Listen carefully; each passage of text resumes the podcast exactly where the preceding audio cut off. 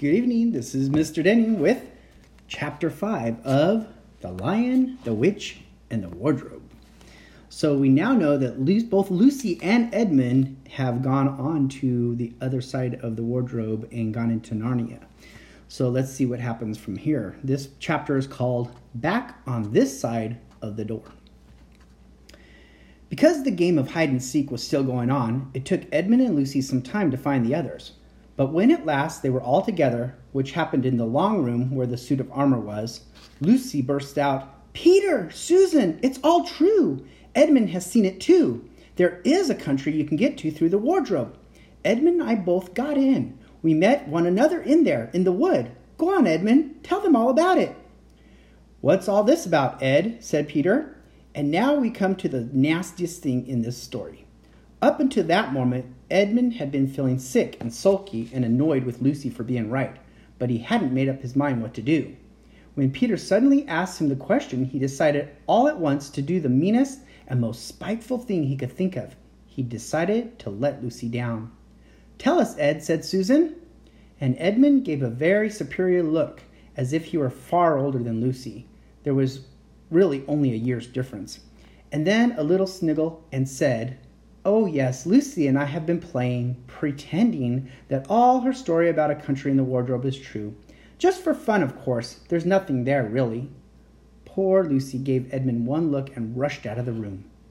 Edmund, who was becoming a nastier person every minute, thought that he had scored a great success and went on at once to say, There she goes again. What's the matter with her? That's the worst of young kids. They always. Look here, said Peter, turning on him savagely. Shut up. You've been perfectly beastly to Lou ever since you started this nonsense about the wardrobe, and now you go playing games with her about it and setting her off again. I believe it. I believe you did it simply out of spite. But it's all nonsense, said Edmund, very taken aback. Of course, it's all nonsense, said Peter. That's just the point. Lou was perfectly all right when we, when we left home, but since we've been down here, she seems to be either going queer in the head or else turning into a most frightful liar. But whichever it is, what good do you think you'll do by jeering and nagging at her one day and encouraging her the next? I, I thought, I thought, said Edmund, but he couldn't think of anything to say. You didn't think anything at all, said Peter. It's just spite. You've always liked being beastly to anyone smaller than yourself. We've seen that at school before now. Do stop it, said Susan. It won't make any, things any better having a row between you two. Let's go and find Lucy. It was not surprising that when they found Lucy, a good deal later, everyone could see that she had been crying. Nothing they could say to her made any difference. She, struck, she stuck to her story and said, I don't care what you think, and I don't care what you say. You can tell the professor, or you can write to mother, or you can do anything you like. I know I've met a fawn in there, and I wish I'd stay there, and you're all beasts beasts! It was an unpleasant evening. Lucy was miserable, and Edmund was beginning to feel that his plan wasn't working as well as he had expected. The two older ones were really beginning to think that Lucy was out of her mind. They stood in the passage talking about it in whispers long after she had gone to bed. The result was that next morning they decided they really would go and tell the whole thing to the professor. He'll write to father if he thinks there's really something wrong with Lou, said Peter. It's getting beyond us. So they went and knocked at the study door, and the professor said, Come in, and got up and found chairs for them to sit, and said he was quite at their disposal. Then he sat listening to them with the tips of his fingers pressed together and never interrupting, till they had finished the whole story. After that, he said nothing for quite a long time. Then he cleared his throat and said the last thing either one of them expected. How do you know, he asked, that your sister's story is not true? Oh, but, began Susan, and then stopped. Anyone could see from the old man's face that he was perfectly serious. Then Susan pulled herself together and said, But Edmund said they'd only been pretending. That is a point, said the professor, which certainly deserves consideration, very careful consideration.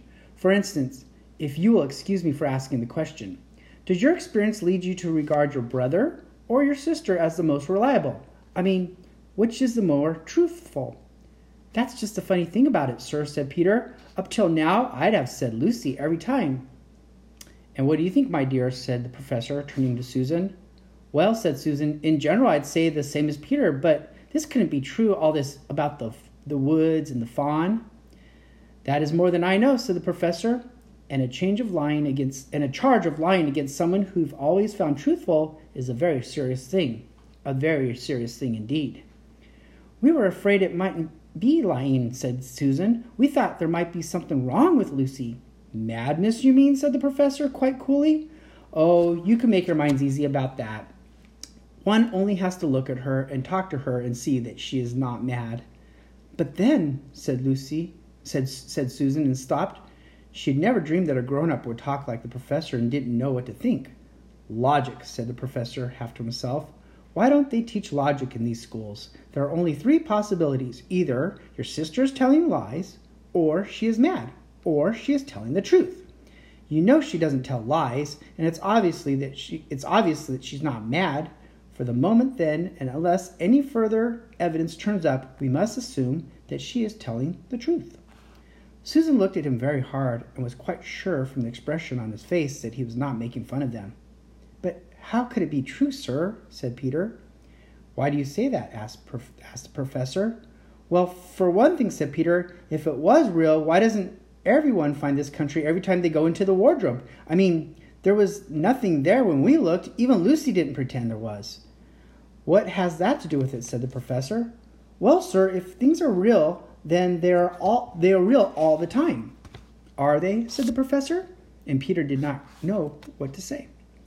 But there was no time, said Susan. Lucy had had no time to have gone anywhere. Even if there was such a place, she came running after us the very moment we were out of the room. It was less than a minute, and she pretended to have been there for hours. That is the very thing that makes her story so likely to be true, said the professor. If there really is a door in this house that leads to some other world, and I should warn you that this is a very strange house, and even I know very little about it. If I say she has gotten into another world, I should not be at all surprised to find that the other world had a separate time of its own, so that however long you stayed there, it would never take up any of our time. On the other hand, I don't think many girls of her age would invent that idea for themselves. If she'd been pretending, she would have hidden for a reasonable time before coming out and telling her story. But do you really mean, sir, said Peter, that there could be other worlds all over the place, just round the corner like that? Nothing's more probable, said the professor, taking off his spectacles and beginning to polish them, while he muttered to himself, I wonder what they do teach at them schools. But what are they to, what are we to do? said Susan. She felt that the conversation was beginning to get off the point. My dear young lady, said the professor, suddenly looking up with a very sharp expression at both of them, there's one plan which no one has yet suggested and which is well worth trying. What's that? said Susan. We might all try minding our own business, said he, and then that was the end of that conversation. After this, things were a good deal better for Lucy. Peter saw to it that Edmund stopped jeering at her, and neither she nor anyone else felt inclined to talk about the wardrobe at all. It had become a rather alarming subject, and so for a time it looked as if all the ventures were becoming to an end. But that was not to be. This house of the professor's, which even he knew so little about, was so old and famous that people from all over England used to come and ask permission to see it. It was the sort of house that is mentioned in guidebooks and even in histories and, well, it might be, for all manners of stories were told about it, some of them even stranger than the one I'm telling you. And when the parties of sightseers arrived and asked to see the house, the professor always gave them permission, and Mrs. Macready, the housekeeper, showed them around, telling them all the, about the pictures and the armor and the rare books in the library. Mrs. Macready was not fond of the children and did not like to be interrupted when she was telling visitors all the things she knew. She had said to Susan and Peter almost on the first morning, along with a good many other instructions, and please remember, you're to keep out of the way whenever I'm taking a party over the house. Just as if any of us would want to waste half the morning trailing around with a crowd of stand, strange grown ups, said Edmund. And the other three thought the same. That was how the adventures began for the second time.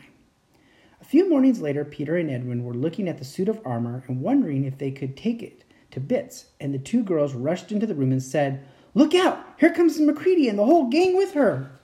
Sharp's the word, said Peter, and all four made off through the door at the far end of the room.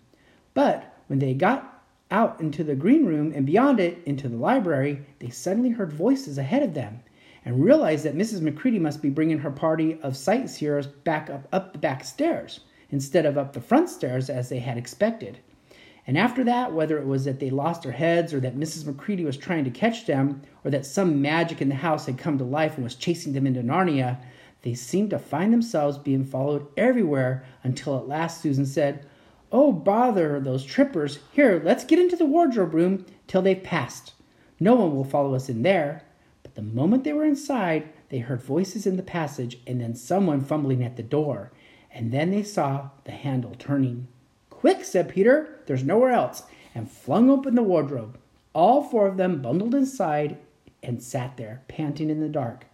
Peter held the door closed, but did not shut it, for, of course, he remembered, as every sensible person does, that you should never shut yourself up in a wardrobe. That's the end of chapter 5. We'll see what happens in chapter 6 called Into the Forest.